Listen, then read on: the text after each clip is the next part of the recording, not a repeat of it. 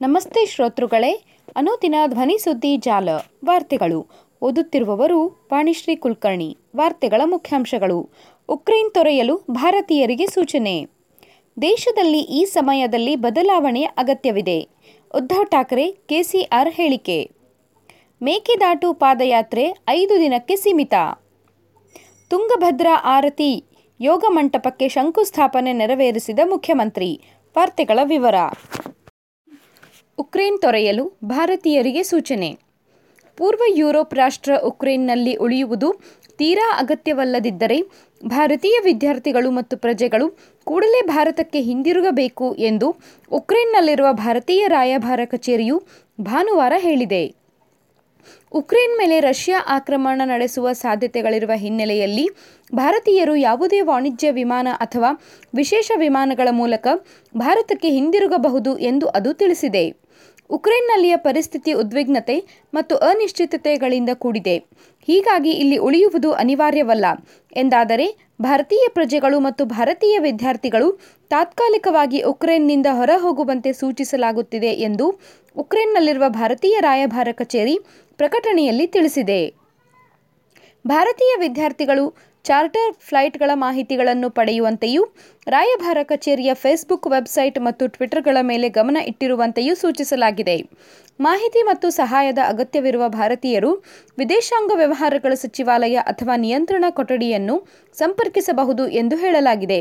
ಉಕ್ರೇನ್ನಲ್ಲಿರುವ ಭಾರತೀಯರಿಗೆ ವಿಮಾನದ ಟಿಕೆಟ್ಗಳು ಸಿಗುತ್ತಿಲ್ಲ ಎಂಬ ಸಂಗತಿ ಈ ವಾರದ ಆರಂಭದಲ್ಲಿ ವರದಿಯಾಗಿತ್ತು. ದೇಶದಲ್ಲಿ ಈ ಸಮಯದಲ್ಲಿ ಬದಲಾವಣೆಯ ಅಗತ್ಯವಿದೆ. ಉದ್ಧವ್ ಠಾಕ್ರೆ, ಕೆಸಿಆರ್ ಹೇಳಿಕೆ. ಬಿಜೆಪಿ ವಿರುದ್ಧ ರಾಷ್ಟ್ರಮಟ್ಟದಲ್ಲಿ ಸಮಾನ ಮನಸ್ಕ ಪಕ್ಷಗಳನ್ನು ಒಗ್ಗೂಡಿಸುವ ಪ್ರಯತ್ನದ ಭಾಗವಾಗಿ ತೆಲಂಗಾಣ ಮುಖ್ಯಮಂತ್ರಿ ಕೆ. ಚಂದ್ರಶೇಖರ್ ರಾವ್ ಮತ್ತು ಮಹಾರಾಷ್ಟ್ರದ ಮುಖ್ಯಮಂತ್ರಿ ಉದ್ಧವ್ ಠಾಕ್ರೆ ಅವರು ಭಾನುವಾರ ಮುಂಬೈನಲ್ಲಿ ಭೇಟಿಯಾಗಿದ್ದು, ಈ ಸಮಯದಲ್ಲಿ ಬದಲಾವಣೆಯ ಅಗತ್ಯ ಇದೆ ಎಂದು ಇಬ್ಬರು ಸಿಎಂಗಳು ಹೇಳಿದ್ದಾರೆ. ಎಪ್ಪತ್ತೈದು ವರ್ಷಗಳ ಸ್ವಾತಂತ್ರ್ಯದ ನಂತರ ದೇಶ ಎದುರಿಸುತ್ತಿರುವ ರಾಜಕೀಯ ಪರಿಸ್ಥಿತಿ, ಅಭಿವೃದ್ಧಿ ಸಮಸ್ಯೆಗಳ ಕುರಿತು ನಾವು ಚರ್ಚಿಸಿದ್ದೇವೆ ಎಂದು ತೆಲಂಗಾಣ ಸಿಎಂ ಹೇಳಿದರು.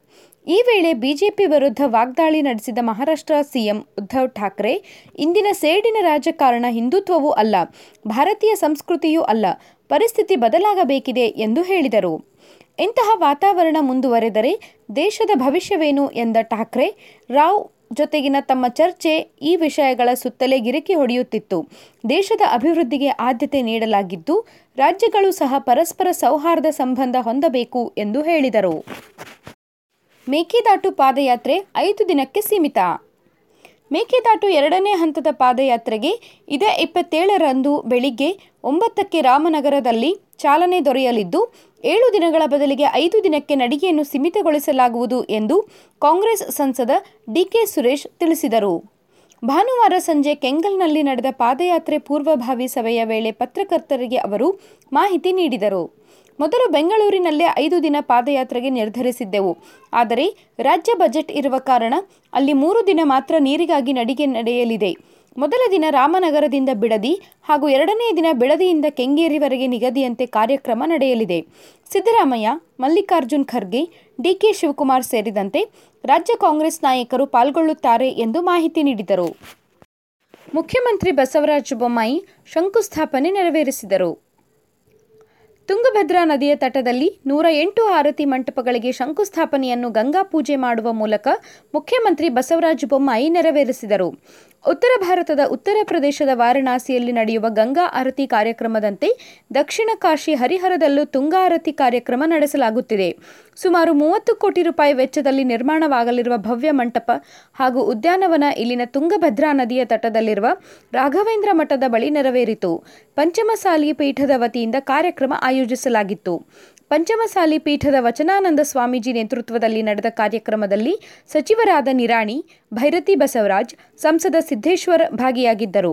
ಕಾರ್ಯಕ್ರಮದಲ್ಲಿ ಕೆಲ ಕಾಲ ಧ್ಯಾನ ಮಾಡಿದ ಸಿಎಂ ಬೊಮ್ಮಾಯಿ, ನಂತರ ಕೇಸರಿ ವಸ್ತ್ರದೊಂದಿಗೆ ಪೂಜಾ ಕಾರ್ಯಗಳನ್ನು ನೆರವೇರಿಸಿದರು.